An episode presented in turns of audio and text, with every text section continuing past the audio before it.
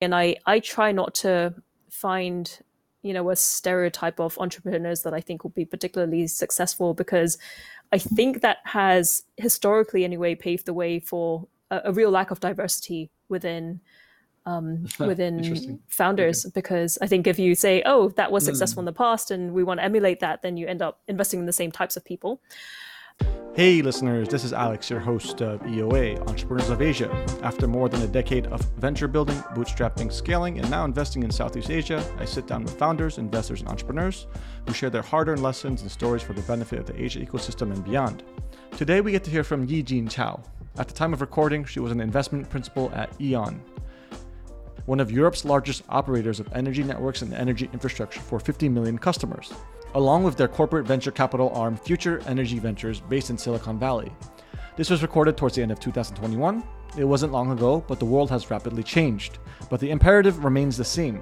This episode has a little bit of everything from learning about working in Silicon Valley, what it's like to be a venture capitalist, and what it entails, and how corporate venture capital operates and invests. Along with this, we have a deep discussion around the energy space, the first part of the episode discusses Yijin's fascinating background. The second part covers the VC section and corporate venture capital, with the last part being the deep dive in energy. Feel free to skip around to each different chapters or parts depending on your interest. It's more important than ever to have more funding, talent, and discussions in the space. Let's dive in and find out why. Yijin Chao, welcome to the show. Thank you for your time today. Thanks for having me. So today with us we have Yijin Chao, who is currently an investment principal at E.ON. Is that correct? How do you say it? Yeah, it's E.ON. It's a German entity, and then the venture team itself we call Future Energy Ventures. Venture, Ventures, yes. And you've been uh, working there since 2019, but originally you were born in Malaysia, correct? Yeah, that's right. From the same place as you, I guess. No, I'm I'm born from New Jersey. Oh, oh, right. Okay, so we are okay. trading places we are we are trading places. I, have been in yeah. Asia for the past eleven years or so. Um, wow, that's yeah. I met Yini, uh, your sister, who how I, how I know you. I met her yeah. through a mutual friend by working in the startup space and this kind of thing. Um, you were born there, but Yini was born in the UK. How much time did you spend in Malaysia? Yeah, I was there until about eight, and then moved to the UK. We were back and forth for a few years, and then uh, went to university in the US, and then was again back and forth between the UK and the US then, and currently um, in, on the west coast of um, America. So typically in San Francisco, but since it's COVID at the moment, we moved to Seattle and have been living here okay. for about a year. Okay, well, you have to clarify this for me because everyone in the media, like the media, always just loves to over exaggerate. And I've, I've, heard different stories from people in the Silicon Valley area. Mm. Are there a lot of people actually moving out? And like, how substantial is that? And is it living up to the hype? Do you not regret your move or do you love it? yeah, um, I, I, would say certainly people did move out and, and pretty drastically across COVID. Um, I think a lot of that is temporary, or I think people hope it's temporary. Okay. So I think as, as things start to open up again, people would be moving back to Silicon Valley. But certainly when I was still there at the end of last year, you know, a lot of the space was very quiet. Apartment rent prices were mm. dropping like they've never seen before. Really? Uh, yeah, I mean, our, our, rent for our apartment dropped almost 40%. Um, wow. Before, before COVID to, to after COVID. Yeah, which is really crazy, but also crazy that San Francisco was so expensive to begin with. Um, yeah, correct. And we'll we'll see. I'm I'm curious how the remote working phenomenon will play yeah. out. Whether people will start to push people back in the office, but for the time being anyway, it's it's not quite what it used to be for sure. But there's there's two things there, right? So one one is the narrative is that there's a housing crisis in California. It's just not enough housing supply. But at the same time, you're telling I'm hearing from you that it seems that it became more affordable temporarily, or just so you think that once things normalize, like I mean, you seem pretty settled in in Seattle, right? So you're telling me you don't love your life, you want to go back, or are you going to stay in Seattle? It's it's really tricky, I would say. Um, I think San Francisco is still certainly the place to be. So from a professional point okay. of view, you still have Berkeley, Stanford, loads of startups. I think most startups who want to start a company would think very seriously about being in San Francisco, despite the cost. Um, all the VCs are there, um, or at least have some kind of presence there, and it's a huge hub. Yeah. So I think that kind of network effect is hard to replicate in other places. But mm. at the hmm. same time, I think, as you said, and actually as I've listened before in you know other other podcasts that you've hosted, there are very difficult problems in San Francisco. It's unbelievably expensive. So I think a lot of people think it will be a, a leveling out of where people are located. And I wouldn't be surprised if, you know, Silicon Valley isn't the, you know, the mighty force that it was before going mm. forward. Yeah, I mean, it feels like distributed really. I don't know. It's maybe it's just my my bias, but it feels it's it's possible to create value, build valuable things anywhere in the world. Like I'm sitting here in Kuala Lumpur, KL, talking to you. You're in Seattle, but you technically yeah. work for a San Francisco company. Uh, yeah, a German utility I mean, too. So yes, for a German utility, I recently just syndicated around for a Paris-based crypto startup from KL, which is it's a, the world. The world is uh, moving in a very interesting kind of ways, I guess. But uh, it's like yeah. you said, it's it's it's hard to deny those kind of network effects, and I guess we'll talk about more of that later. Um, so a little bit more about your background. Do you identify more as a Malaysian or more British? It's hard. Um, I think initially I would identify more as a Malaysian, but I think as I've spent less and less time in Malaysia over the last 20 years, I yeah. think I'm gravitating towards British now, but now that I'm gravitating towards Britain, I'm also living in America. So who knows how long that will yeah. last. Yeah, it's true, it's hard true. to say. I think they have a term for people like us, right? It's like we're third culture kids or something like that, where you really have moved around in your youth. Yeah. Yeah. I think so. Um, and you don't feel like a particular sense of, of being in one place or another.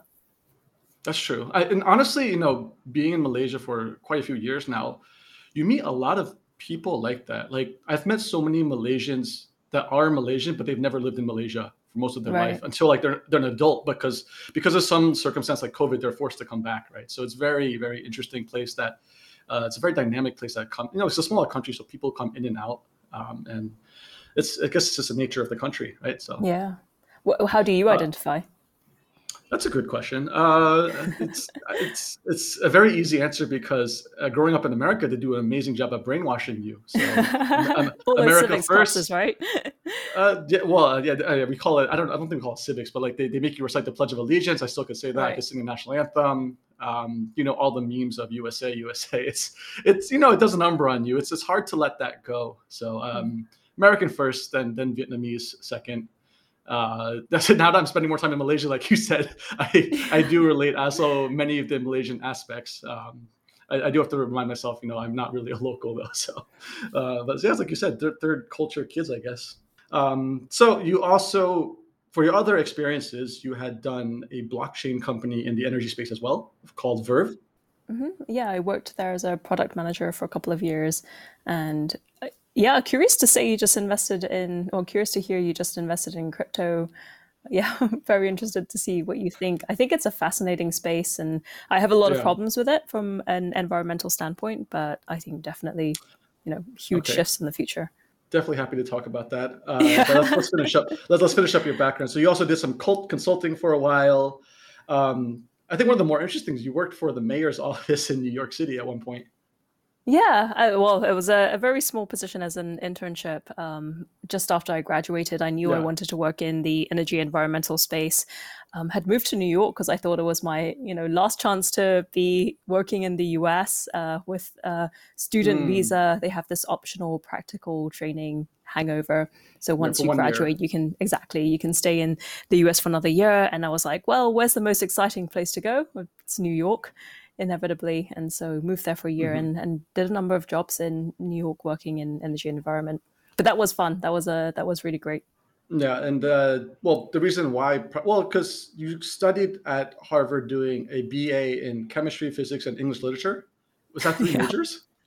It's uh, it technically counts as one degree because Harvard doesn't okay. let you do a double major, um, but because the subjects are so disparate I effectively had yeah. to kind of do the course requirements for, for both chemistry and physics, which was its own degree, and then English literature, which was its own degree as well.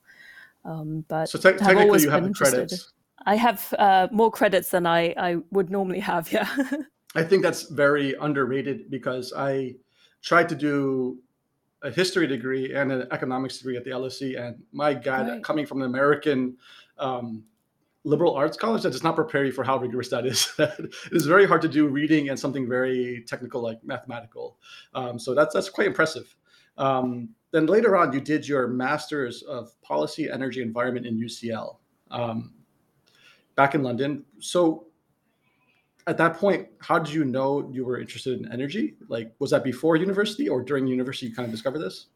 Yeah, I guess I'm one of the strange people, and I think less strange now because energy has become very hot in, in the last couple of years. Yeah. But you know, even through school, um, high school, that is, I knew I wanted to work in the energy sector. Um, had always been interested in climate change and could see what the science was saying. It, it seemed totally mm. inevitable that we would have huge problems with how we generate power um, and energy and particularly renewable energy seemed to be the inevitable solution eventually just a question of how yeah. long we take to get there and so even when i decided to study chemistry and physics i knew i already wanted to work in energy and climate change um, i just thought the best way to get a foundation if you will in that was to really understand yeah. what what is ultimately chemistry and physics at the end of the day, um, and then how we solve those challenges. Um, so yeah, mm. I did hmm. that and went back to the UK, realized that actually all the technical solutions were not necessarily the be all and end all, and we oftentimes need economical, commercial, um, you know, business friendly solutions to to drive change. And that's why I I yeah. did the degree in economics and policy of energy. That's it. Sounds like a very logical way to approach it. Um, I mean, it's almost like you're choosing a fixed point and then you're kind of working backwards. It's, it's almost like engineering, in a sense, in a sense, the way you kind of decided to go about your degree. Um, but maybe we get a little bit more existential. Like, why, why was that the most important thing for you to focus on? Like sol- solving this for humanity. Like, why, you know, I don't know. It's it, like you decided to do it, but why? Why? You know, what? What's the reason behind that? You know, I don't know, and I'm actually I'm I'm very curious at what motivates other people as well because for me it always seemed like such a inevitability. It's like this mm. is the most important problem if we care about other humans and and humanity yeah. as a whole. This is yeah. you know what well one of many significant problems that we need to work on, but yeah. certainly one of the most most significant ones. Um, but I think what was also interesting about um, energy, in particular renew- renewable energy at the time, was that you could see the economics for it play out in the long term. So it wasn't necessarily like um, a, a job where you have to be a martyr and you're committing yourself to being in the nonprofit sector or the voluntary sector for the rest mm. of your mm. life because you're trying to serve humanity. It's also a place where you could potentially have you know economic benefit, and I think that took a very long time to play out, but yes. this year, last year, um, and I think the years going forward will really show that that will be true. So it's been really yeah. fascinating to see. Yeah, I think you had a very interesting cycle because that, that at that point in time when you were a student interested in energy, that almost was like the first quote unquote golden age of clean tech, right? A lot of PE was kind of getting into it. And there was a lot of hype around it back at that time, around the 2010 times. And I know a lot of friends yeah. private equity doing doing this at the time, but it's exactly you said. It didn't really manifest till maybe another decade later. So like it's yeah, like after the crash it's, and everything yeah, fell apart. Correct. Yeah. yeah, for um, sure. Did you did you have any insights as to why it didn't take off as fast as it did? I think you know a lot of people in the industry point to two components. I think firstly the technology wasn't as mature as it needed to be. And I think there was a lot of fingers crossed and let's hope it yeah. works out and we get the breakthroughs we need. Um, I think we're in a much better position now, but still a lot of techno- technological um, breakthroughs that we still need to see, sp- specifically for, for other technologies like hydrogen and carbon capture, mm. things like that. But I think the other component was actually from a public perspective, there wasn't that interest in mm. climate change. You really had what was then a minority of people who were talking about climate change, saying it's going to be a big deal, but people didn't really. I think it's hard sometimes to comprehend what climate change really means and I would mm. say it's unfortunate that it's only been in the last few years where we really are starting to see the incredibly terrible, horrific side effects of climate change, that it is entering mainstream consciousness. And individuals, but also importantly, corporates, governments feel like we really have to do something. It's not an option. Um, so I think there's something about the psychological biases that maybe we find it hard to understand and act on things that we know will impact us in the future. Maybe this is like, oh, you should exercise when you're young because it would be mm. good for hmm. you when you're 60. But, you know, only a certain percentage of the population actually do that because they're thinking about themselves in 60 years time Correct. and i think there's something similar in climate change right it was only until you see the wildfires the floods the Yeah. hurricanes that people are really starting to act on it in a very serious way so i, I would say that's what's changed It's a, it's a very good point. Um, public perception, and I mean, it's you're you're correct that there's it's trending in the right direction. I, I recently did um, an ESG kind of corporate training for OCBC Bank, and uh, I did not know about half the topics only until I researched it. And, and there is like huge investments in the space, but it's almost on a prof- professional level. But it's it hasn't. I don't even think it has reached you know mainstream in a meaningful way yet. Still, like there's so much Yeah. work to be done. Probably on a me- media consumption perspective, or like I, I'm not sure how that you know plays out, but it, I think it's still, it's still very far from where it needs to be. Uh, but before we get deeper into that, let, let's let's jump straight into you being a VC in Silicon Valley. yeah Um, so if you're if you're not from the region or you haven't grown up in it, it, it almost seems like a very mystical world for people. It's created some of the most valuable companies in the world. Uh, you know, America is really great at marketing and the PR story, the founder hero kind of thing. Um, so hopefully we can maybe demystify it a little bit. Um, for and maybe before we start that, you know, maybe you could talk about E.ON uh, being a German entity, which is like uh, you could describe what it is. And I, I'm assuming it's some type of CVC structure, right? Because it's a Yeah. big energy player in Europe, but now they've spun off an investment arm in Silicon Valley. So, well, what what is E.ON? How is it structured, and how does Future Energy Ventures work? Yeah, so E.ON is pretty much like most investor owned utilities. They are publicly listed, so they have shareholders that, that care about the share price, um, but they also have 50 million customers across Europe. So they're a pretty substantial energy player, mostly in Germany, um, also very significantly in the UK and various other countries around Europe as well. So they're a real presence there, and then have also one of the largest distribution networks in Europe um, which is all to say they're kind of focused on the customer and then also on the infrastructure that you need for renewable and the um, energy transition, but not necessarily in generation as well. And the CVC team has been around for over seven years, I would say, and has been investing in a typical CVC way and looking at new technologies. Where's disruption going to come from? Where should we play? How do we stop ourselves from being in, disintermediated and um, being overtaken by Silicon Valley startups, etc. So it's it's a, a, very interesting challenge, and actually they started at a similar time to a lot of European CVCs that were also challenged with the same problems with um, Yeah. questions around the energy transition and so on. Yeah, so for, for our audience who is not as familiar, CVC, the Yeah. corporate venture capital. Uh, so those are big corporate companies who have, uh, I guess, typically traditional businesses that are very profitable and uh, it's very well done in the US. And I'm not too sure about Europe, but I know that there's quite a few famous CVCs in, in the US and they've been lasting for many, many years. And it's uh, kind of a newer phenomenon in Asia.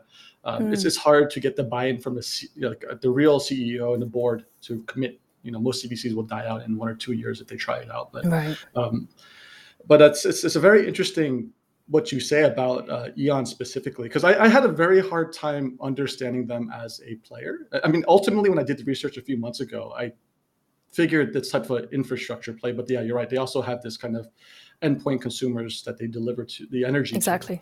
Um, but it, it almost seems like they're pushing a very hard narrative, and this this seems to be you know common across all the energy players that they are pushing this renewable narrative, like you know X percentage of all our, is renewable. But then when you dig deeper, it, I mean, te- technically it is renewable to some degrees, like biomass. But like, I, I couldn't really understand, like, you know, is it a fully renewable company that's like, does, are you actually delivering all like renewable energy, or you know, is is is, is it still just primarily just you know fossil fuels and this kind of stuff?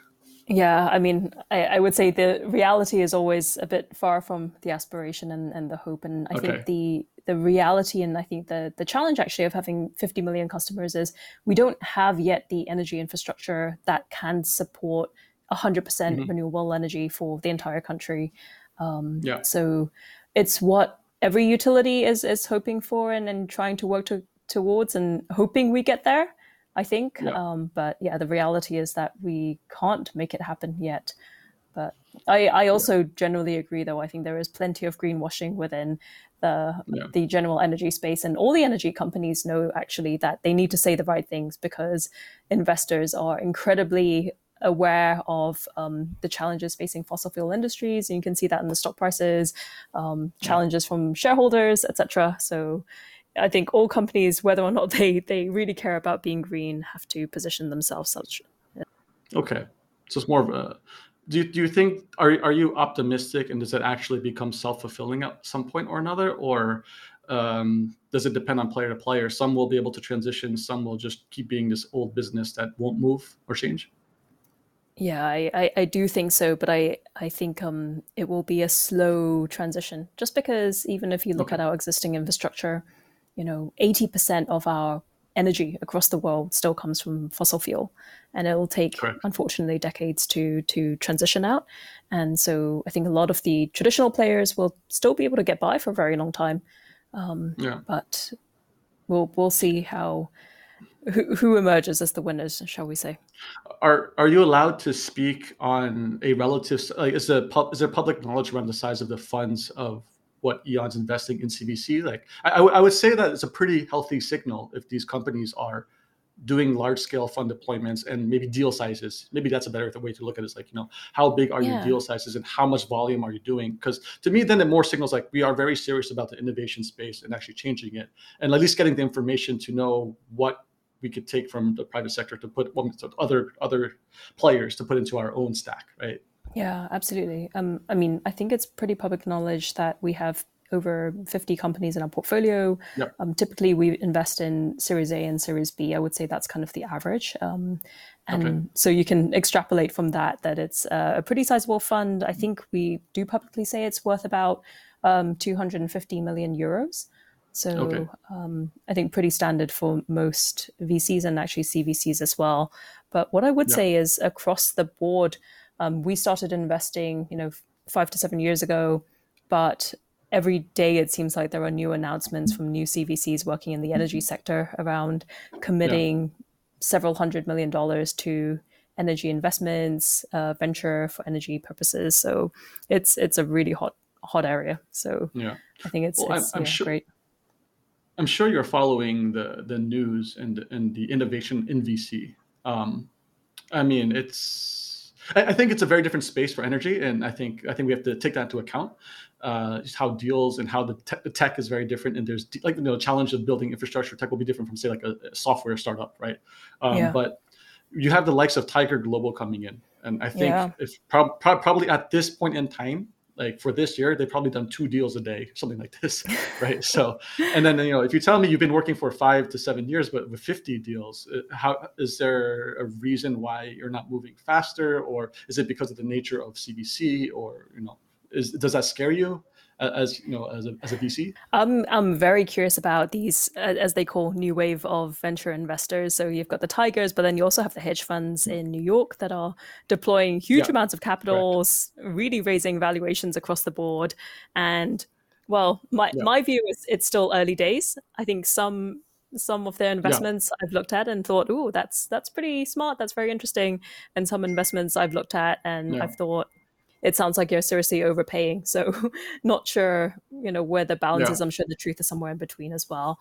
But I, I, you know, I would certainly agree. I think as a CVC, you are constrained by the pace of investments, the the type of investments you can make. So you know, we don't have. I think the thing about CVCs, and to note that they are fundamentally different from VCs, which is that sure, there's a financial return needed but the main reason you exist is to provide strategic and innovate, innovation ideas back to, to your core company, right?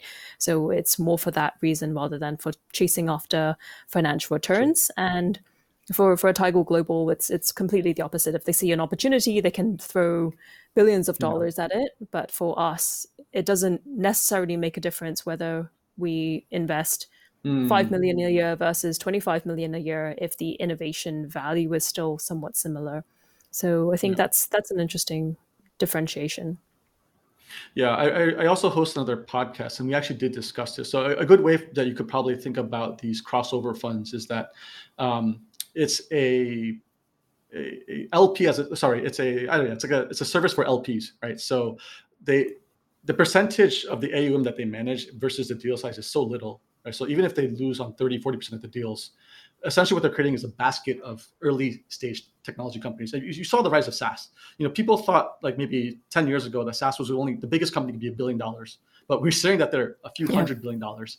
So if you think about of creating a basket of early stage companies, even if most of them fail, the, the returns beyond 1000x and that's like the only way to move the AUM of someone who's managing billions of dollars, right? So yeah. it's it's they, they they saw all these like Silicon Valley guys sitting doing Series B, uh, being very they, there was you know no no effort. He was waiting for the A guys to get over it, the angels get over it, right? And they're just throwing the growth money, and then they just blow yeah. up, right? So, so, we saw all the big names now. So I think the the hedge fund, like true nature of typical you know Wall Street guys, they saw the opportunity, they came in, and they're they're filling up the the, the void faster. So um, it's it's a very interesting time to be in a space. And if you look at a percentage of uh, money in VC versus the financial system, VC is a tiny amount. So yeah. I think we're going to see like even crazier explosion of, of more investment in energy technology, and hopefully energy could be a beneficiary of that. So it's, it's something to think about uh, in terms of uh, maybe E.ON if they don't want to just do their own balance sheet, doing partnerships with other institutional money to even further along these harder, deeper tech problems. Um, yep. But of course, it's a different conversation because there's always this moral hazard of investing too much money in deep tech and it just and people get disenfranchised about it. They, they you know they don't believe in it. So it's it's a different space, I guess.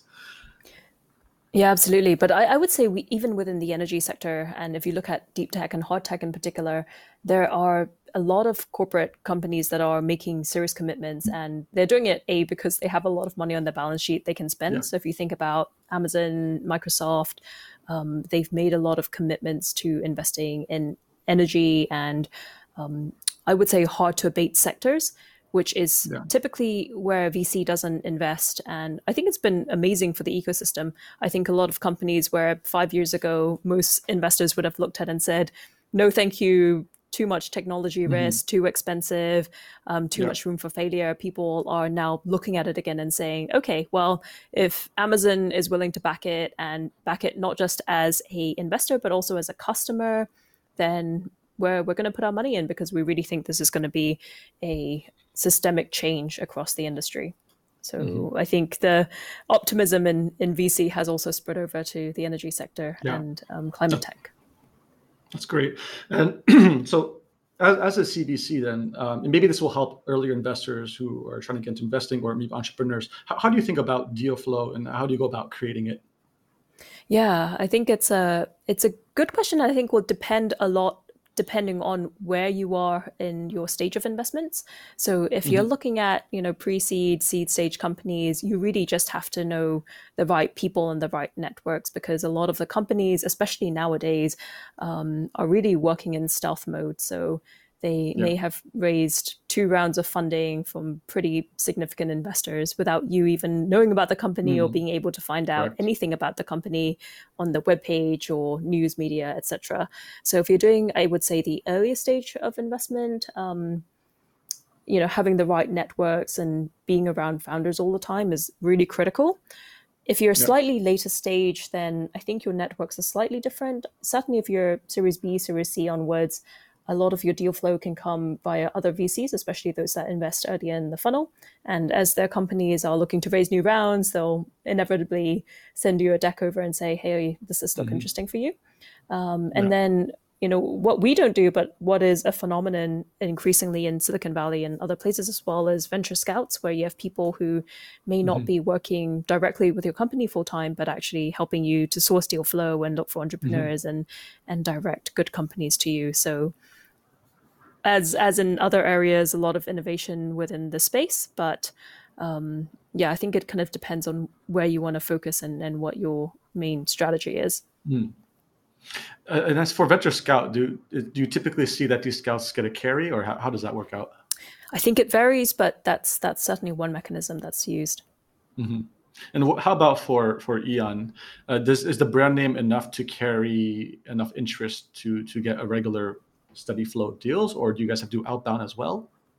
Yeah, we certainly do outbound. So um, you know, me and my colleagues, we certainly look at the industry and see what the interesting companies are specifically for maybe an uh, in investment area or investment thesis we have. So we'll reach out call to companies or ask for referrals, things like that. We get a lot of inbound as well. I think I would say more in Europe um, than in mm. the US, just because we're much more of a well-known brand name in Europe and companies mm-hmm. know us.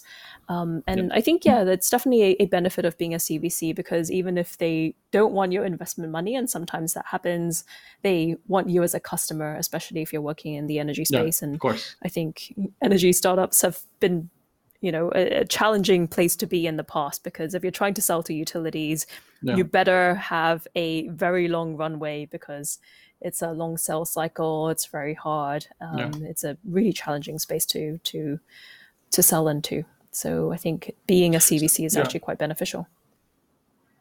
So for the, the few years you've been doing this, uh, specifically in energy VC, uh, has have you seen the amount of deals increasing, the amount of startups being founded increasing, or has it been the same about? What, what's the trend? Yeah, I think definitely more companies getting started. It's also a really interesting phenomenon that I'm seeing, especially in Silicon Valley and sort of the adjacent areas, that lots of people are leaving very nice jobs in the big tech companies, mm. you know, the Googles, Microsoft, Stripes, Amazons, and looking to work in climate in particular and yeah. um, really starting to, to look at companies within the space. So there have been a lot of new startups that I think have formed in the last two years, despite COVID as well. And I think the trend is only going to continue because there's more and more money now in place for, for a lot of these companies. I mean, it, there's, I mean, it's kind of sad that it, it, takes money shifting to get the talent, but I mean, thank God they're leaving yep. optimizing buttons and, and ad tech to, to at least trying to save the world, which I, so I guess net benefit, you know, if, if that's what it takes, I'll be happy to, you know, throw more money that way to, to get the world in the, in the right direction. But that, that's good to hear. Yeah, um, absolutely. Do you, do you op- do, do you operate under a specific thesis or does that come as a mandate from E.ON itself? Or how, how do you think about focusing your investments and what you consider? Yeah, I think as a CVC, it's probably quite typical that we we end up as a bit of a hybrid between the two. So some investments okay. are made based on a particular investment thesis we have that maybe the business doesn't share, but we think will be disruptive in the future, um, and then others will be very much spearheaded by you know internal objectives or areas mm. that the the um, core business is interested in. Okay, and then uh, as when you're looking at these kind of deals, then what are you looking for in an entrepreneur? Yeah, I think it again varies by stage, um, what stage of the company it's at, and there are kind of different philosophies on what you look for within the company. I guess an entrepreneur is a subset of that. I think some VCs will say, we want to look at market size, we want to see potential. Others will say, we want to see technology and um, mm-hmm. strong deep tech capability. And then others will say, entrepreneurs are the only thing that matters. If they're not in the right space to begin with, then they'll find the right space eventually.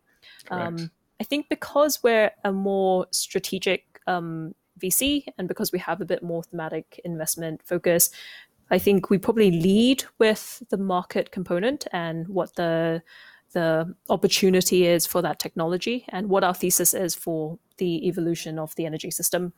And then for entrepreneurs in particular, it really does vary. And I, I try not to find, you know, a stereotype of entrepreneurs that I think will be particularly successful because I think that has historically anyway paved the way for a, a real lack of diversity within um, within founders okay. because I think if you say, oh, that was successful mm. in the past and we want to emulate that, then you end up investing in the same types of people. Um, but I, I would say that, you know, you, you want founders that are clearly really committed to what they're doing because it's it's going to be tough and um, they're going to have to surmount very difficult hurdles. And I think you want to see that both in how they're interacting with you through the investment phase, how they're responding to your questions, um, which are the investors that have actually really thought through their industry and have a very thorough understanding of what the challenges are and and have clearly thought through their value proposition in a clear way. Because I think some some founders and maybe they'll be successful i don't know. It's it's a very long game venture so it's hard to know but i think some you know, uh, founders start off with their idea and they're kind of beholden to it and they won't let it go and they just keep going mm. despite all of the other evidence around them. And and so i think it's a bit of a mix of having conviction in what the future will look like but then also the willingness to be flexible in how you think about problems. Yeah. So so i mean from from your perspective because of your situation and your job it's it's more of market and product and then founder. And then founder typically what you're saying could be you're very open-minded about what that kind of looks like. And i guess it's probably more of a gut feel then. You, you'd feel it out by interacting with the founder and see how they are as a person? I mean i, I try to but we all have our biases. Yeah. so of course. Yeah. I'm sure it, it, works out in different ways uh, not not to get too sidetracked then, um, but you did mention about diversity. How, how much of a big issue is this for Silicon Valley? What, what's the nature of the problem of diversity? And I guess even as a woman, uh, and also as an Asian person. Well, I don't know. There's a lot of Asians in Silicon Valley, but I don't know. Is, have you faced any problems with diversity or discrimination? Like, what, what's the situation really like? Yeah, um, I, I, would say it's been moving rapidly in, in the right direction, and that's a that's a great okay. thing. Um, the the reality is, I think a lot of the entrepreneurs that we do encounter are still male. And I don't know whether mm. that's a product and part of the fact that the energy sector historically has been very male heavy anyway. And um, mm-hmm. I don't think it's it's seen as a particularly you know sexy industry for for a lot of people so it, it certainly attracts mm-hmm. a certain type of people and especially if you need a background in engineering and and the yeah. sciences you know, if you look at the university graduates, it always skews male anyway. Um, so I would say the, the, vast majority, unfortunately, still of um, founders that we do encounter are male. Um, I think that is shifting, and, and, there are certainly some really great female entrepreneurs um, around, and, and, a growing number that I see every year. So that's positive. I I think that the question around you know discrimination and, and diversity is is a tricky one because I think it's been so much part of social consciousness, and especially in the US and especially in I think Europe, that people are really thinking about it. Um, so I think it, it people are very conscious of um, trying to say the right thing and do the right thing, um, but I think yeah. there are still ways in which it does permeate, you know. Um, organizations and situations. I think I, I represent companies a, as a board member or board observer, and mm. the vast majority of the time, I am probably the only woman in the room or in the meeting room, yeah. even if there's 10 other people in the room. So it's, um, it is still a, a situation where the numbers don't reflect the, the population. So we have a lot of work to do, but it's certainly something that a lot of people are, are very conscious of, and a lot of men as well are taking proactive measures to try mm-hmm. and remediate the situation. In, in those situations where the only woman, is that a, a factor or it just doesn't matter and you're confident in yourself of just being in that kind of situation? Um, it's definitely a factor. And I think you have to, if you want to stay in the industry, move towards a stage where you're confident enough in yourself that, that it doesn't matter. Mm. Um, so mm-hmm. it's you know something that that you are aware of, and I'm sure most women are aware of. And um, I think if if you do want to succeed and if you don't want to move forward, then you just have to take it and, and try and where possible turn it into a strength, or if not yeah. possible, then not let it bother you. Well, it's also just being a, like a minority in America. It's it becomes a part of your character, but uh, you have to grow beyond it. I think you know yeah. to to to just become yourself and be in your own skin regardless even though you'll be treated differently no matter what you do or wherever you go uh, it's, it's just one of those situations and it's a very uniquely american thing as a minority so i, I kind of understand that um, but like moving to asia even though i'm the most foreign minority person in asia you know everyone kind of looks the same and they don't treat right. you differently too much so yeah. so it's a very different dynamic when you're out of that context but when you're living that context and that's a reality it is an actual real thing and some of these conversations do make sense to me so i, yeah. I can appreciate where you're coming from do you feel um, like a minority in in malaysia i feel comfortable i am hyperly aware that i am a minority but you don't feel it you know hmm. uh, but also i'm in a very specific bubble of people of certain types of jobs and certain types of status right so it, like i think malaysia is one of those few places where you could be in a bubble or in singapore even but like i lived in in, in bangkok and, and hanoi and ho chi minh too and no problems. I mean, Vietnam obviously they, they will know that uh, they think I'm a foreigner. First of all, they'll think I'm Japanese or Korean in Vietnam, and Malaysia think I'm Chinese. In America, they think I'm Chinese. In, in Thailand, I got mixed. Could be sometimes Thai, could be sometimes that. So yeah. I, I was like, oh, I'm always a minority, but you just don't feel like people are pointing at you saying you're different, which happens a lot in America. Hmm. And but that's just more of a very personal thing growing up in that context. And then I only could understand it by leaving it, leaving the context. So yeah. Right. Yeah, that's interesting. Yeah. So let's just take a step back then. Uh, so you answered about you know kind of what you look for in an entrepreneur. Maybe another way to go about it then is what are the red flags? Like what do you say immediately at you know avoid this person, avoid this deal? Yeah. Um I think I think it's it's probably quite similar to um, what I've said before, but because the energy industry I think is is quite unique.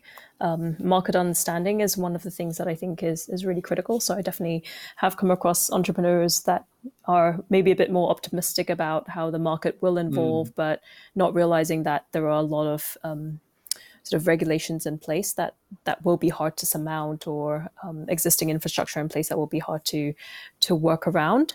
Um, so I think, yeah, I think market awareness is probably an, a major component, just because the energy sector is quite unique. Um, mm. Yeah, and I'm I'm sure I have my my other biases, but you know, try to try to see the the potential where where it exists. Well, the, there there is the other advice from Silicon Valley investors that sometimes you need someone who's not a domain expert to actually solve the problem because of you know you, you have tunnel vision right so how, how do you think about that like i mean they, they may not they may be overly optimistic or they may sometimes not be a domain expert but sometimes do you think that holds true in energy that where that's possible to come into it as uh, like an elon musk and then solve it yeah. or do you think uh, it's just it doesn't work for energy I think it depends which part of the energy value chain you're working in, and yes. maybe this gets a bit technical. Um, but I think if you're anything within regulated businesses, I would say you know a lot of the grid infrastructure falls within that category as well, mm. um, and yeah. particularly in US and Europe where reliability and um, you know consistency of grid is is a major factor. I think you're going to be hard pressed to disrupt in those areas. But if you're selling a product directly to a consumer, or if you're trying to innovate maybe on the more customer facing components of, of the energy sector, then I think you know you're, you're totally right, and you have a real chance to try and force the energy industry to rethink how we've done things mm. historically in the past. Mm-hmm. But I think that the challenge, yeah, I think the challenge with trying to disrupt things in the regulated sector and, and with grids and so on is that the the customer they are selling to is the utility, and they're not going to be as willing to to be flexible or to think outside the box because that's just not what their priorities are. Well, that makes it a very precarious situation for the CVC arm because you're you're exactly trying to do that. So you're bringing. I mean, like they give you a mandate to play. I mean, it's a, a small portion of the balance sheet probably, and um, once things go through, then how do you how, so say say if it's very strategic, how do you go about pushing it into the actual main company then and adding value that way? Is, is that a challenge? Have you guys reached that stage where you've probably integrated new tech into back into E.ON's grid infrastructure and utilities side? Yeah, um, certainly. So um, I think we've probably had more success maybe further downstream. I would say that the successes on the grid infrastructure side are when working with startups that are supporting in operational capacity. Mm rather than kind of disrupting the business model or disrupting the way they currently do things. So maybe it's hmm. around helping them do something they need to do and already do, but in a easier way. So I think the example that's often used is can you use you know drone imaging to help with power line inspections rather than having to do it manually. So in the case mm-hmm. where they can see the value add, I think there's real potential there if you're working on the other side, um, then we've actually just had a, a, pretty good success with a company that was in our portfolio that we invested in several years ago that was actually just um, effectively acquired by E.ON. The E.ON now owns nice. 80% of the company, but um, in those instances, you're, I think you start off working with the core business colleagues to see what areas they're interested in. You know, what are the main pain points for them? What do they see on the horizon? Mm. And then you do your market work anyway, and you see what startups are filling that role or could fill that role in the future. And then you make the investments. And then there's a lot of, I would say, slow matchmaking that goes on as well. So, you know, you present the company, you try and coordinate for POCs, pilots, uh, projects. Hopefully, that moves on to a commercial project, and then I think in a in an ideal case scenario, you know, they either have a very successful commercial contract or there's an acquisition of some form.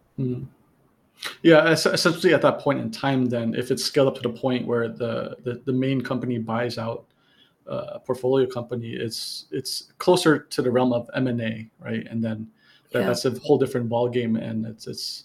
I think that's where a lot of startups end up disappearing because Yeah. it just didn't probably probably work out. But I, I, I guess uh, for for sometimes it works out being you know a huge value maker for the company to do it correctly. So that that would be the upside if they do it right. Yep, definitely. And some companies too don't want that. Um, and I think that's that's also another interesting component of the startup CVC dynamic. Some people don't want to be bought out; they want to continue to be an independent, successful company and a startup within Yeah. the space. And maybe they think they can sur- surpass the the energy space, and maybe they don't want to be part of a large multinational Yeah, corporate correct. because that that's not necessarily a fun way place to be. Well, if that's the case, they, they should have never put put you know a CVC on a cap table because that's ultimately it's one of these kind of uh, goals is you either get bought up or I don't know unless they could solve a bigger problem and, and, and fully disrupt it. But it's it's quite a tough thing to do, I'd say. Yeah. Or you keep hoping to sell to other utilities. I think that's the. Oh, yeah, the true. I guess hope. some of that matches better. Yeah. Yeah. Um, so maybe for some more practical advice for for entrepreneurs, um, what, what is your take on cold emails versus warm intros? Um, what do you prefer? Yeah. I mean, I think warm intros always better because you you invariably, I think, take it with a, a, a weightier um, impression. I think, especially if you know the Yeah. person and you know the person who's making the referral well. But I think cold emails are also inevitable sometimes. And ha- but you must have had some bad warm intros then. Um, I think I think sometimes you you try and read between the lines, and you know I think I I'm probably guilty of this too, which is that you meet a startup and maybe they maybe you like them, but you don't think the technology is particularly great, but you like them as people, or maybe you knew them as people in the hmm. past in a different context, and they ask Yeah. for a favor, and you you try and do them a favor, mm-hmm. and I mm-hmm. think I think you can generally read between the lines and see which ones are the really enthusiastic, positive, strong, Okay, yeah. warm intros, and the ones that are like, "Hey, I I want to introduce you to someone." Yeah, I see. I see. Oh, yeah, so there's a difference. Um, it's just a matter of whether or not uh, the receiving end can can also interpret that too. So, yeah. ha- have you gotten any really amazing cold emails? And if so, what what do they kind of look like? How are they structured? Um, I would say, I mean, the the cold emails that I, I definitely spend a bit more time looking at are the ones that have clearly done their homework and gone out of their way to both understand why we as a fund might be relevant for them or why I as an individual might be interested in their company. Um, so I think I usually try to at least acknowledge the effort that they've put into to those cold outreach. Um, and even if I don't think it's a right fit, I'll invariably try to have a call with them and, and give them some feedback or help them in other ways. Um, but yeah, I, I would say if you are doing a cold outreach, try and do your homework and and make it a bit more meaningful.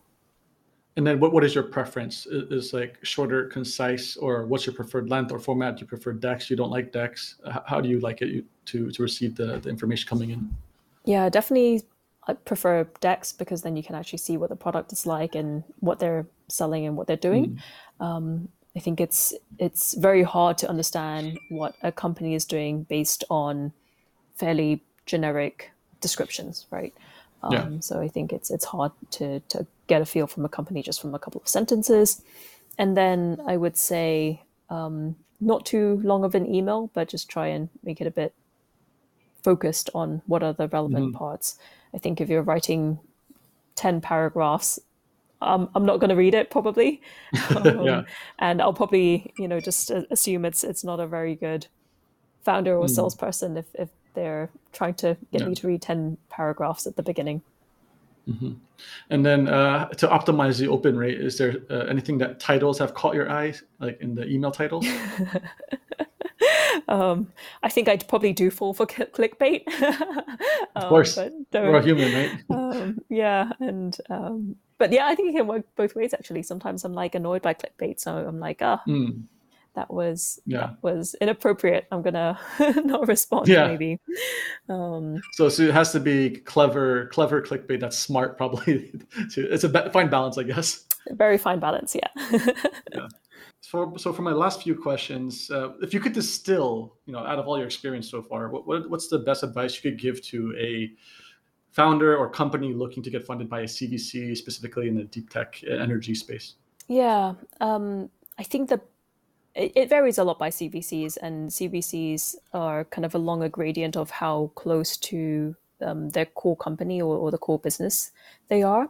If they are close to the core business, I think your best bet is to really understand what are the pain points, maybe even try to get some some supporters within the core business to, to really support your technology. I think mm-hmm. that that is the best instance um, in many cases. Um, and then I think on the other side, I think the the um, the funds that are maybe a bit more distant from the core business probably function a lot like typical VCs. So okay. um, there's a bit more flexibility there in what you're looking for. It almost sounds like uh, you're doing a SaaS sales cycle, but like kind of pre them using the product. You look for a champion, you try to it has to be the right person as well who has the right access to the decision maker or it could be the decision maker itself if, if you can get that high up. But you want people actually using seeing the value probably raving yeah. about it. And, the, and then you you know approach onto the investment side with the right sales pitch then you show the proof that i'm actually using creating the value. Then hopefully it probably just ends up being something that that you know everything comes together then the deal is done right? Yeah exactly. And i think that's that's the best case scenario for I think a lot of CVCs where you already have a partnership in place. But then you're you're mm-hmm. totally right. In in those cases, your sales cycles are years long for for getting yep. an investment because yeah.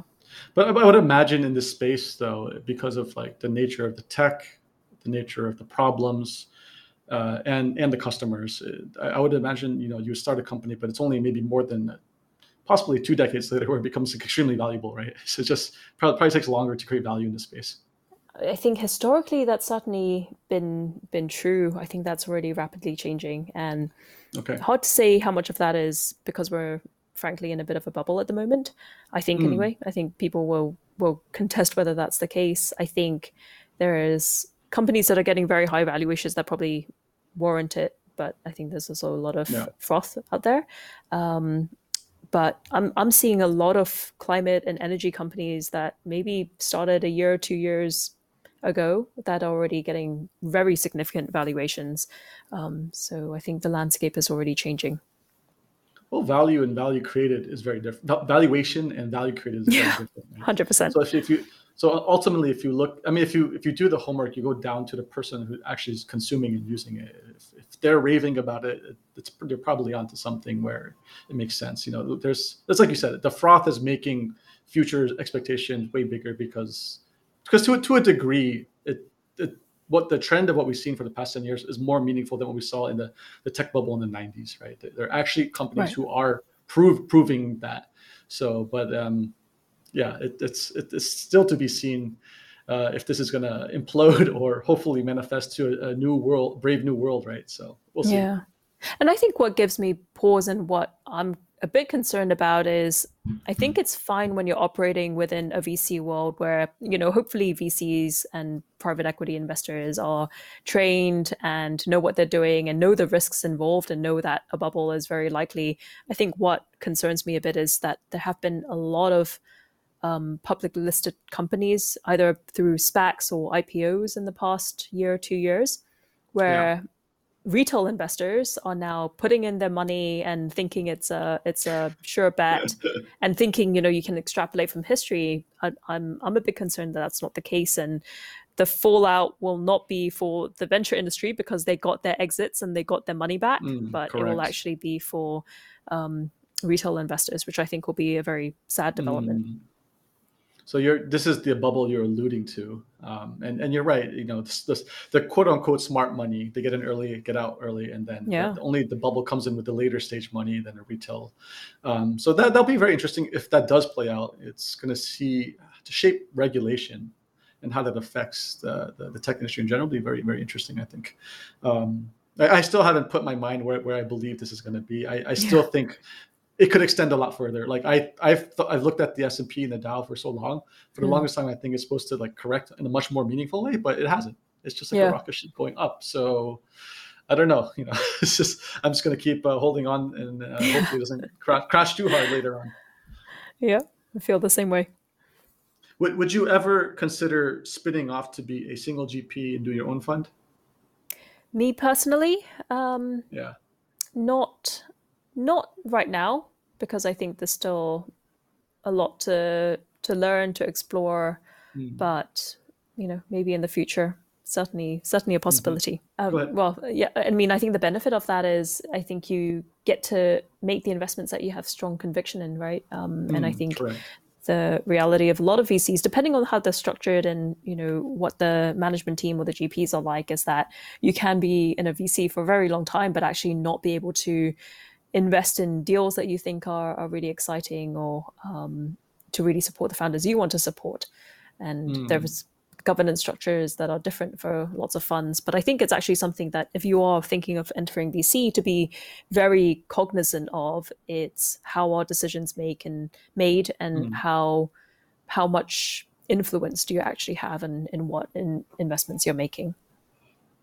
That's a very good point. So even if you're approaching a VC to get investment, you need to be speaking to the right person because someone the person the person you talk to could love you love your company product, but doesn't mean it's going to get pushed through as a deal, right?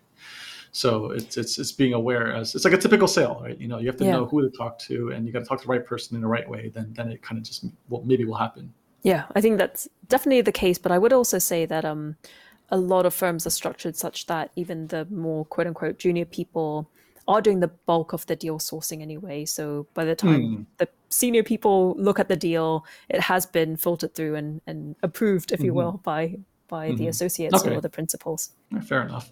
Uh, if if you have time, you, you want to talk about energy? Yeah, definitely. Okay. So what fascinates you most about the energy space? Um, I think it's really going through. I mean, everyone says it's called the energy transition, but we mm-hmm. are, I think, really at a tipping point of how we are going to move towards net zero and what are the technologies we're going to use to get there. And um, I think it's always fascinating to be in a space where you really don't know the answer. And I think some people will say, mm. oh, it's going to be hydrogen that's going to support a lot of our, yeah. our storage capabilities, or other people will say it's batteries. But we really don't know, frankly, at this point. and we don't know what the mm-hmm. technology breakthroughs are going to be, and we don't know what the um, demands are going to be. So it's really working in a space that I think has a huge amount of impact on our economy and our society, but has a lot of unknowns. From an intellectual point of view, I mean, as we discussed already, I have a background in chemistry and physics. So I've always found the technical components of an energy system mm. also really interesting. And it's it's frankly just really kind of fun sometimes when you're able to talk to founders and you're using the the fundamental I think you know chemistry ideas or physics ideas mm. to to understand what it is that they're trying to do and mm. in hmm. many cases start from from core principles and build up for what's possible from there and if uh, just for the audience could you clarify what is net zero yeah. I think the industry is um, talking a lot about this, but I think maybe one definition is the idea that we will get to a future where our total emissions are net zero, and that can be achieved in a, number of ways. One is that we have a fully non-polluting um, energy generation system. So we only have renewable technologies, for example, you know, maybe nuclear as well, and there aren't any um, technologies that emit carbon dioxide or other greenhouse gases. There is also another world where we continue to emit greenhouse gases and carbon emissions, but the solution and the alternative is to actually either try and take out some of that carbon um, and greenhouse gases from the atmosphere through things like negative emissions technologies, direct air capture, you know, credits, things like that. And so we don't completely get rid of fossil fuels, but we find technologies that enable us to still emit fossil fuels while having a mm. net zero balance. So it's it's mm-hmm. kind of like accounting, you would say. You mm-hmm. kind of you can either not earn any money and not spend any money, or you can um, spend some money but have to to earn it as well. It it almost seems like uh, we're at the cusp of like we're entering sci-fi almost, right? Where you know you harness the energy completely of the stars around you and i mean it's just like the first beginning phase of that right so i could see why why it's very exciting yeah definitely. Um you know maybe we'll get to fusion technology. I think if we figure out fusion then a lot of our problems will be solved. But i think we've been saying yeah. that for decades now. Well every 30 years right? It's just solved yeah. every in the next 30 years so, so uh, always but, 30 years and, away. Yeah and I, i've been reading the articles more recently on fusion, and uh, they they say that's changing, but it's it's the, the same narrative repeating. Um, but I mean, there there is meaningful progress. I, th- I, mean, if we're talking about fusion specifically, I think we need to wait for ITER to, to go online, which is the yeah. international organization of it's like 30 something countries put together money to develop Europe, nuclear yeah. fusion in France. Yeah. So that I think once that comes on, it's easier to see where it really lies. But I mean, that's just a crazy investment into, into the future. And um, uh, I, don't, I don't know if that's going to turn up something meaningful, but I hope it does. Uh, but you know, with this in mind, what what what, what do you think is the most important problem to solve in, in, like this context we're talking about, right? In this transition, what problem is the most important one to solve in the en- energy space today and now, and why? Yeah. Um, the sad reality is, I think there isn't an answer to that question, just because um, mm. the challenge of climate change is precisely that there is no silver bullet, there is no one solution that will do the majority of the heavy lifting. We need to decarbonize not just our energy sector and our electricity sector, but if you look at cars, transport, mobility, airplanes, buildings, we need, um, and, and not even just buildings, but also agriculture, how we get our food. Yeah. All of that is part of the carbon ecosystem. Yeah. And if you actually look at the breakdown for where carbon emissions come from, it's you know pretty well split between electricity generation, yeah. buildings, transport, um, agriculture, and land use. And so there isn't, you know, an easy solution. I think is is the long but you know honest viewpoint from from my side.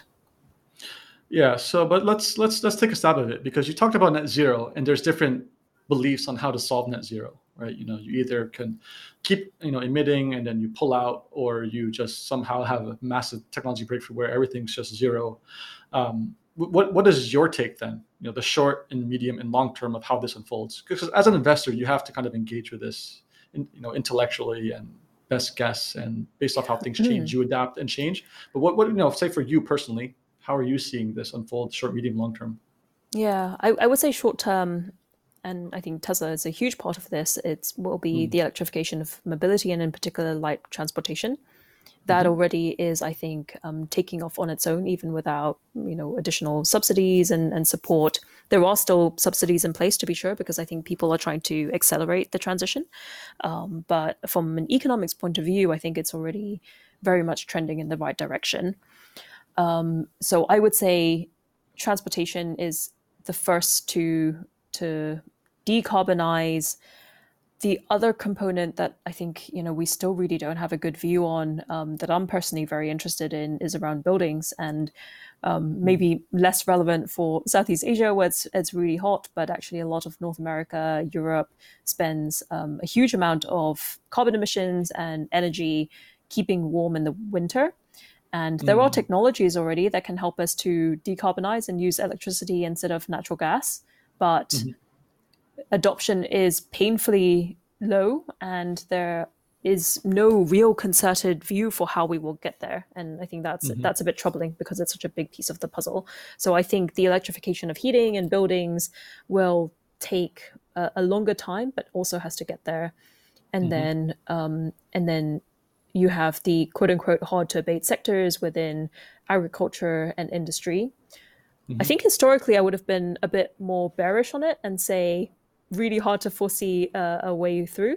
but I think technologies like hydrogen and a lot of um, innovation and technology breakthrough are already starting to happen. I think we sh- we should be mindful of the fact that even though there's a lot of talk about hydrogen at the moment, I think commercialization of hydrogen is well over 10 years away. Um, so there will be some technologies that we can already use and do already use, but um, any deployment on the scale that we need and we um, will will require will be at least 10, if not 20 years out. So those are just some of the technologies, but I think from uh, electricity generation point of view, I think solar is already taking off in, in a really big way around the world, not just um, Europe and America, but you know, great to see in places like sub-Saharan Africa, um, Asia. Gradually, I think Asia, well, Southeast Asia in particular, is still very, Very slow. slow. Um, China's been pretty good, but yeah, Southeast Asia is, is, is painfully slow. Um, Yeah. So we'll see.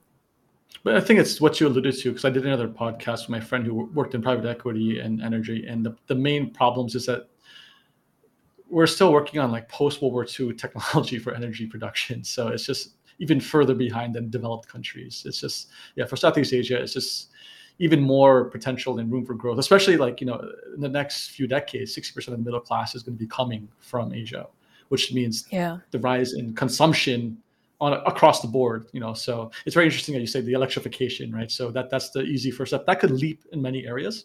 Uh, then then it's just more like modernizing the industrial complex with more efficient energy which is the next chain. And then um, you know that that's going to be very disparate around the world and maybe some technologies could help us there faster but there's some things i don't think you can move like a full grid and moving that to, it's like you know uh, may, may, i don't know maybe i'm wrong because there's like 5g every country seems to want their internet so it's maybe it's just more Yeah. of the use case of people wanting it they don't realize they take it because it's very government driven right you know a lot, a lot of these countries that energy is is you know subsidized or low cost or Mhm. it's it's a given that it's not like one of these private things you you want and demand um, but it technically should be i guess you know Yeah. And actually, that's one of the trends that I'm most excited about. It's that I think historically, as you said, between the utilities, the oil and gas companies, frankly, and the governments, mm. there's been this kind of view that it's out of your hands, it's on a huge infrastructure level, you can't really do anything about it.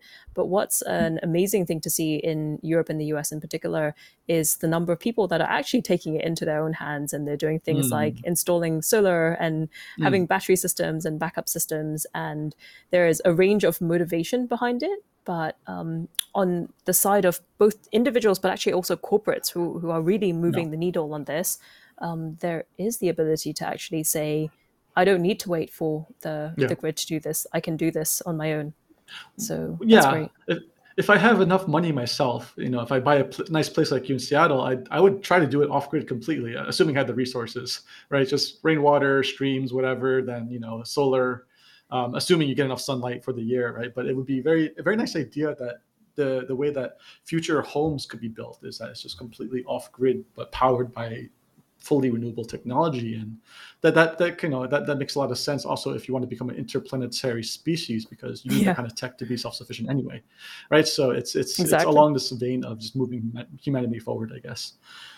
Um so if you were to do an energy startup yourself what, what what kind of team do you think you need to be successful? Because you're on the investing side so i imagine you would know you would need to be successful to build uh, from the ground up and what kind of persons you would want on your team what would that look like Yeah, um, I think you need a balance because the energy sector in the in, in particular, I think, is quite interdisciplinary. So I think you want someone with good market policy, business acumen, can really think through business models and where the potential revenue streams might come from, where the opportunities might come from. Um, but then, depending on what kind of startup you're looking for, um, you definitely need some kind of strong technical capability the reality is I think most VCs are looking for either hard tech or software technologies. So you want someone with, you know, technical capabilities or deep knowledge of the battery that you're trying to create or um, the new solar panel technology you're, looking to create as well. Um, but I think having that balance between both good technical capabilities and then also market awareness and flexibility in, in business model is really important. Which means uh, fundamentally if both people are very capable I mean, if it, these two pieces like you know these two different domains uh, if uh, it's very hard to find one person to do it, but it's very possible to do it with two people who are co- competent, probably. Yeah, I, I, I would definitely say so. Hope Are- so. are- but are you funding people with bigger teams, or what's the average team size for your deals then for early stage? Yeah, so I mean, we we typically invest in companies at Series A, Series B, um, and then a number of our companies are even later stage than that. So I think by the time we're looking at companies, they probably have between fifteen to twenty people in the company already. So it's pretty substantial, and they have, you know, different categories, different groups. So you have like a product team, a technology team, um, business team, and so you you can already start to have that kind of specialization. In terms of founders, how many usually average? Um, I think between two to three, I would say to is is, still the norm. Yeah. Let's let's talk about the risks to energy, and I would imagine they fall into regulation, political, and sentiment, right? Um, how, as a, an investor, how do you think about managing managing or mitigating these types of risks, right? And I guess each risk is probably different. You know, the regulation piece is probably very different from what the public thinks sentiment-wise, or versus the political risk of how the sentiment works with politics too, right? So, you know, when you're investing, or say if you talk to a founder, give advice on what they're building, how do you go about managing that risk? Yeah. Um, so I I would add the depending on who you're selling to, I would probably add the the challenge as we've already mentioned of selling to utilities and energy companies in particular. Um, because typically they're incredibly risk averse, have very long sales cycles, and so if you're an energy company, you really need at least like two years runway to make sure you can survive the the process of of meeting a customer and actually being able to sell to them and then fulfill True. the project. Yeah. Um, so I, I would say that's that's a key one too. Um, on the customer sentiment side, again, it depends very much on where you are along the value chain. Um, but if you are on the more retail focused end, I think because of the the changing customer sentiment that we've already spoken about, I think there's there's a lot of interest and a lot of demand for for um, companies and, and products that are working in that space. If, if you're in a hardware heavy space, I think that's where the energy sector can be a bit tricky, um, which is that you need really significant amounts of capital to to build your product, to distribute your product, and to gain customers. And then I think your your financial risk exposure is then at that point pretty high because you need not just equity financing, but invariably debt financing, project financing um, to to really grow your business. Yeah. Um, yeah. there's, there's there's not much you could do on the political side then like for example if like there's a few examples of countries just completely canceling renewable projects or like nuclear this kind of things so do you do you try to avoid can you predict this at all or you just what, do- what do you do Sadly, not. And I think you just try to mitigate your exposure. I think if you are investing in a startup that is expecting or um, dependent on significant regulatory changes, you have Yeah. to be really careful um, and make sure they have sufficient runway or actually just other revenue opportunities that can keep them going. Um, it, it is not impossible though, because I think we've seen huge regulatory changes around the world in the past years. It usually takes several years, which is obviously not the typical runway for a startup. Yeah. But um, if you are in it for the long game, you better have a business model that allows you to make money in the short term, even if Yeah. it, that's through grant funding or you Mhm. know philanthropic funding, um, whatever it might be, to keep you going um, until you can actually get the regulatory changes that are required to um, to deploy the business model that you really want to deploy. Yeah so they're, they're essentially um, diversify your revenue streams if possible which is a bit counter, counterintuitive for early stage because usually a lot of vcs i talk to they want to see focus in one business model where you do it really well. Because if you split your resources you probably do nothing right? So um, but i guess that kind of makes sense against regulation. Um, there's no other way to actively you know manage it through like lobbying or any kind of things or just not possible Um, I think possible if you're a really large company, but if you're a startup, you should be spending your money and your resources in a different place. It's Yeah. just too too long and painful a process. yeah so maybe find someone like ian who has probably deep pockets and connections to the government to help out I'm not sure we could promise that even for for ourselves, but um, that's true exactly yeah. Um, so which I mean, uh, so we talked about nuclear fusion briefly. We talked about solar. There's also geothermal. Um, in general, though, what do you think has the highest chance of being an actual panacea for humanity?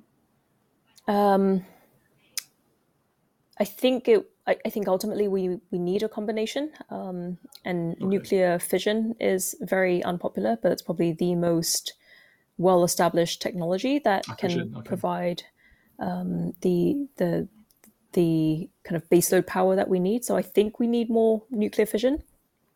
Nuclear fusion would definitely be a panacea. um, yeah. But I think, as we've discussed already, is probably um, you know who knows when that will come in. I don't think we can rely on it. Yeah. I think actually there's um, a certain moral hazard that I I'm a bit wary of sometimes within the community that says you know it'll be okay. Once we have that technology breakthrough then we'll be okay. And and you see it a lot in things like hydrogen as well. It's like mm. oh we'll figure out hydrogen. Once we figure out hydrogen then we'll be okay because we can de- decarbonize the economy. But i think the question for me is always what happens if that doesn't happen and we've yeah. just spent 10 20 years building towards a future where um, there are no strong alternatives so I think we will need a diversified approach. And solar and wind is already extremely well developed, and I think can serve a huge amount of our energy requirements. Where does where does that mentality come from? Like, you know, is it because you're coming from more of a scientific engineering kind of belief that technology solves it, or is it just typical founder over optimism that it, it pervades across any personality type? I think I think it comes from two directions as well. I think from the founder side, you have to have the conviction that the technology that you want to create is very impactful. Maybe not the most impactful, but impactful enough that yeah. you can build your business around it. So I think that's straightforward. But I think on a more holistic societal level, there are two elements. I think one element that I think you're you're right to point out is the optimism in innovation and technology capabilities. The other one that I'm a bit mm. concerned about with, especially with things like um, hydrogen and actually other elements of our energy system, is I don't know how much of that is actually the incumbents, either from the electric utility side or from the oil and gas industry, saying, don't worry about this, we'll figure it out, we can continue yeah. business as usual for the next 10, 20 years, but we still have a path to net zero, it will all be okay, we'll find a solution but for the now, but for the time being, let's keep going as we are.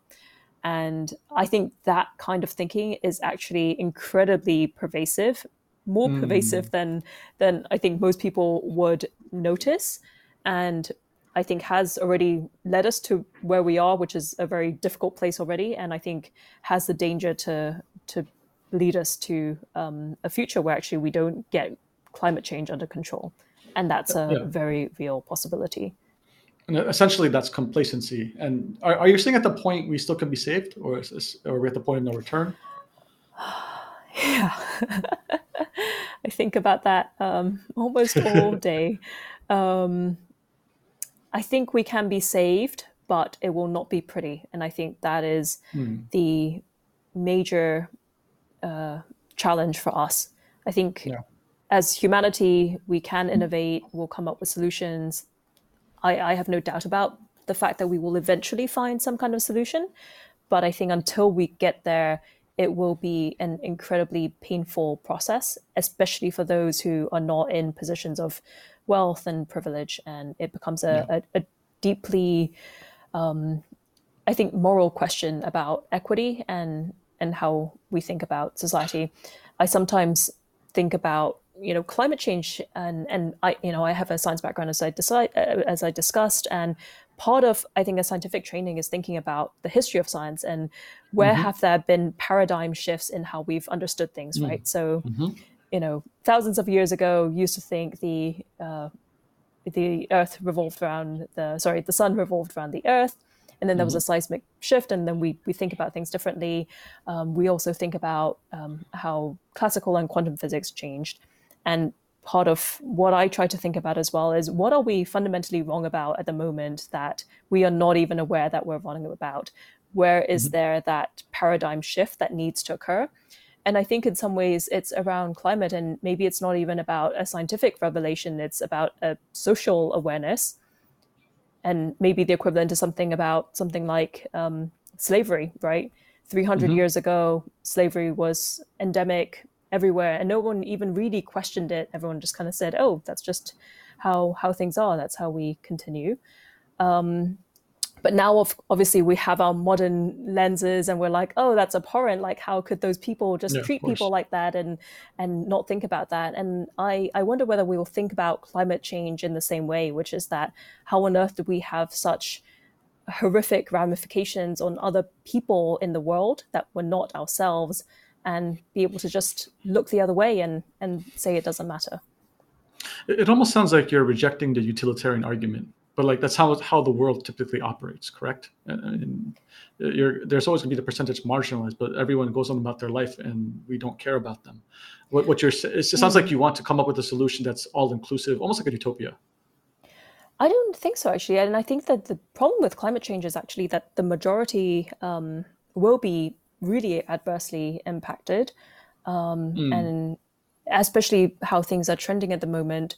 And it will be the 1%, 2%, 5%, maybe 10% that are able to continue their mm. their lives and do whatever they want because they have the resources and the capabilities to do so. But actually, you know, 90% of, of the world will be really badly impacted by the actions of, of the few. And I think yeah. we are already seeing that one of my co-hosts of my other podcast has a, a thesis about climate change. He, he's from the Midwest, from Wisconsin.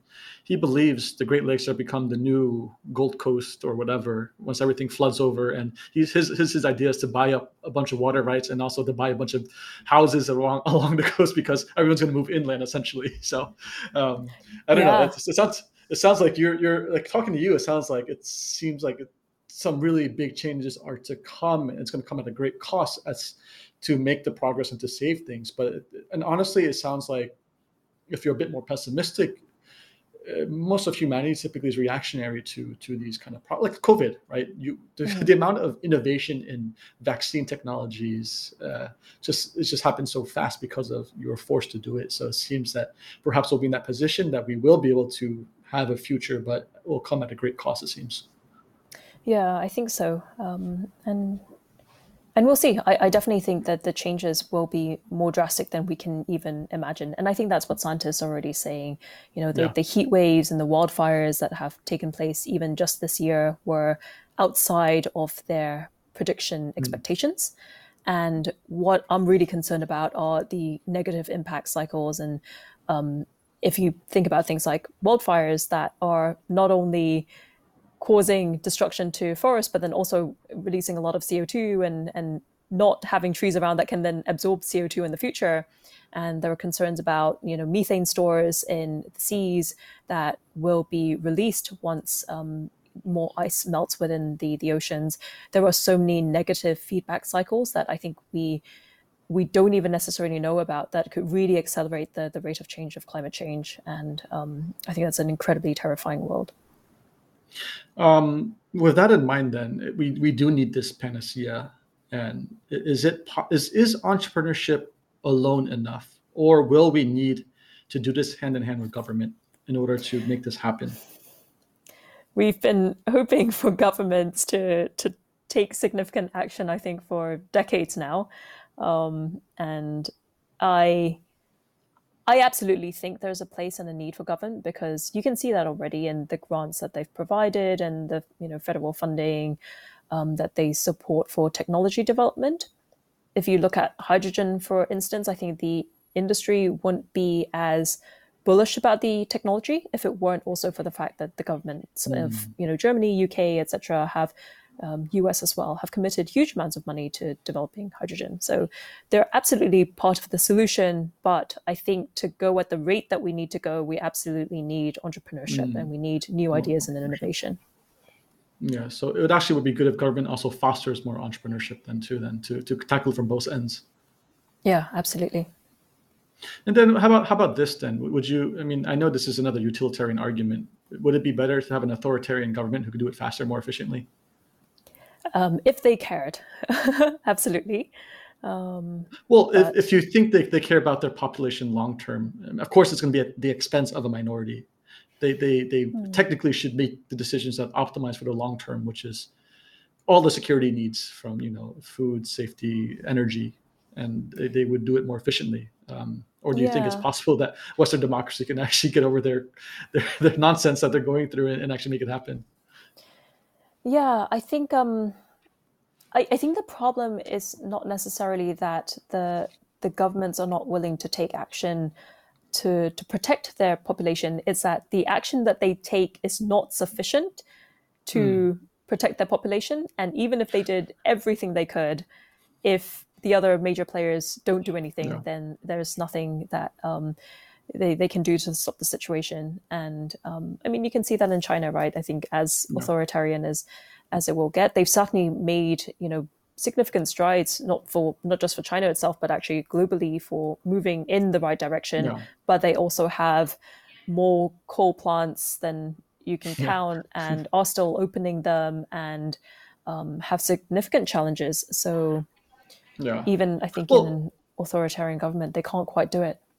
That's fair. I mean, that's a very good point because people think China is a monolith, but it's not. It's, it's a bunch of regional power players trying to work in a one party system. So it's still very diverse in itself. And then uh, at the same time, it's the same problem we talked about earlier. Old infrastructure technology, you just can't transition that in a day and uh, but they do have to be forward thinking because if they want to sustain their population they have to be global. They have to have the relations so they can't do everything to piss off their neighbors and and, and you know like one belt one road. They have to be politically aligned and people have to like them in order to engage with trade to support it. So it's it's it's not as a black and white picture as, as you point out i guess. Yeah. Yeah, yeah I, I agree But I think okay. things are also changing very quickly in China, and I'm a bit concerned yeah. actually about how uh, how things are changing. Concerned in, in what sense? Um, well, I, I think in a, in a number of ways, um, it seems as though there's there's greater consolidation of power around Xi Jinping, which you know ah, you can okay. have whatever yeah. view you want on him, but I think it, they're definitely trending. I think in the more authoritarian way um, mm. and and a greater centralization of power.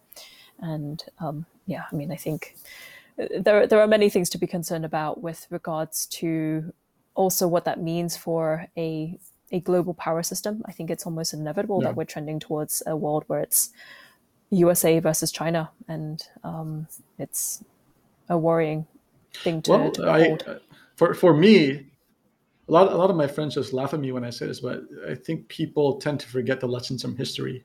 Like conflict and things can break out of the smallest things.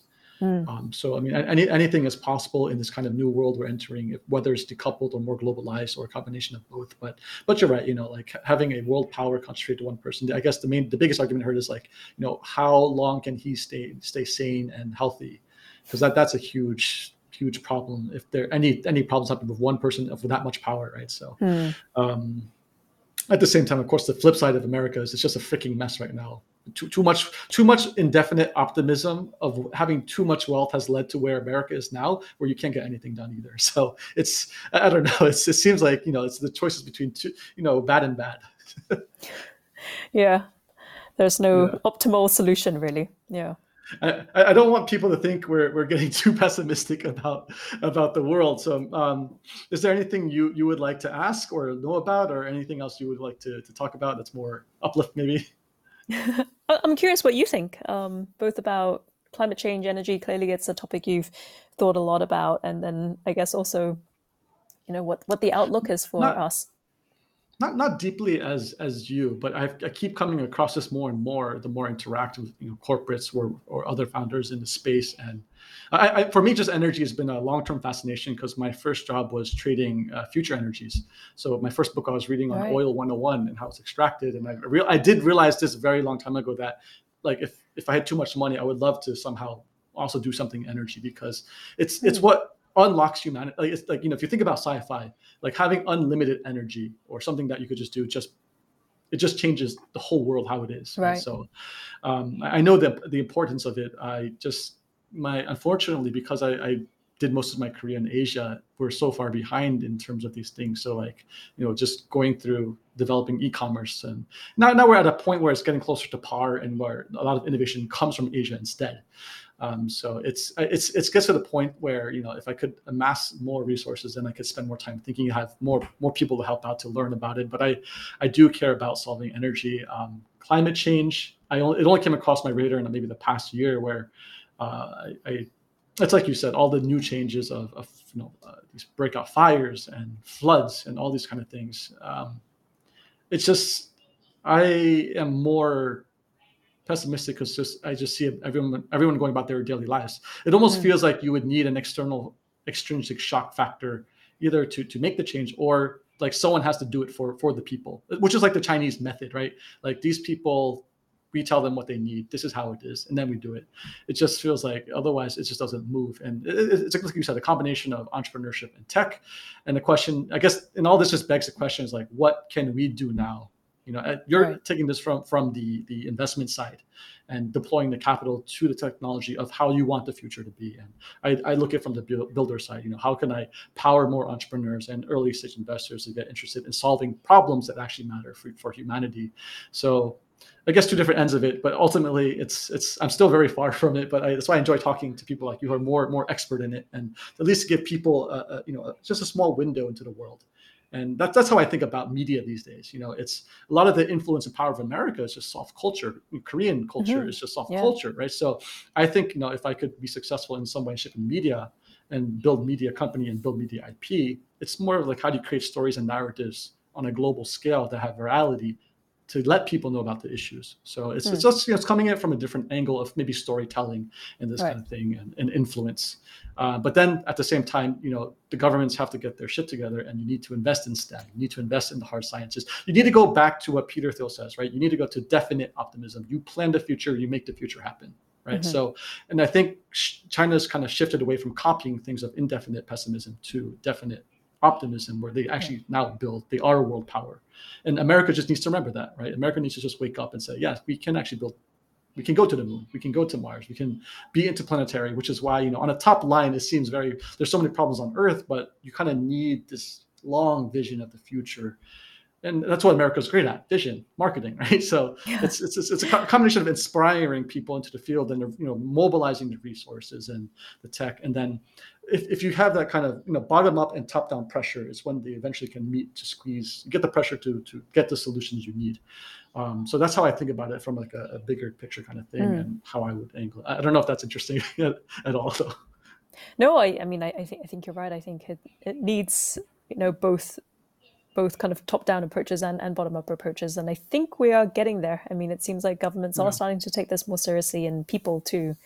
And I guess I assume that's the motivation then for you to start the podcast and, you know, create stories, narratives, as you say yeah. It's, it's definitely part of it and it's to to i mean it, i like i enjoyed this conversation. You know it's hardly to say it's work you know and it's right. it's great to meet more talent and learn more. Like like the you know being a founder is all about continuous growth and learning and improving and creating value for people beyond yourself or society to make a better world right? So and uh, that's, that's definitely part of the podcast for sure. Yeah. Yeah makes sense Okay.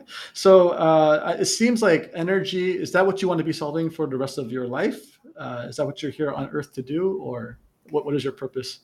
I think so, in one way, shape, or another. And I think uh, the reality is we're not going to solve it before I need to retire. So it definitely seems yes. like a lifelong career and I definitely think you'll make some meaningful impact and strides. Uh, people always under uh, overestimate what they can do in the short term, but underestimate what they do in the long term.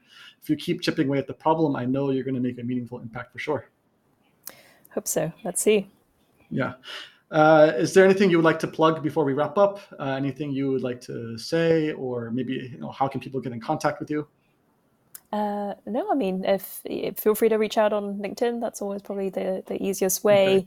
And um, yeah, I guess if you're listening to this and haven't really been thinking about climate change, please do. We, we need everyone, as we've just discussed, to really yes. start thinking about it, to, to take action. Even small changes, I think, from a large population really make a big difference. And I think um, we're starting to do it, but we need more action and, and more support.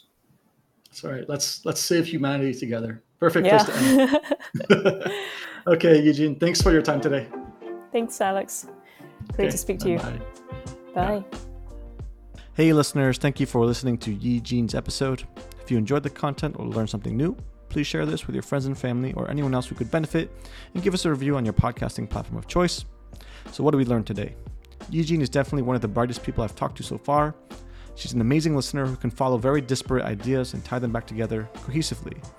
Probably the most important thing we can take away is how important it is to solve energy for humanity. Unlocking new energy paradigms and panacea in the long run solves the threat of human extinction and further unlocks the species' existence. However, it's foggy and complex, and no one has a clear idea on how this happens. Of course, as we discussed, we need to revisit some old ideas to implement in the short term, such as nuclear fission, and hopefully that allows us to tackle other areas in decarbonizing in buildings and construction, transportation, agriculture, and other forms of electricity generation. See you guys back here for next week's episode. UA out.